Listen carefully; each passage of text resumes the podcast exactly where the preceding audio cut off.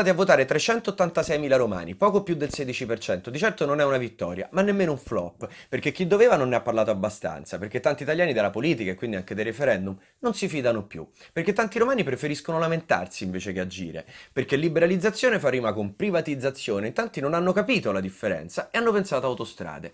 Che occasione persa. Eppure i 5 Stelle che questo referendum l'hanno oscurato con tutte le loro forze, dei referendum sono i più grandi tifosi.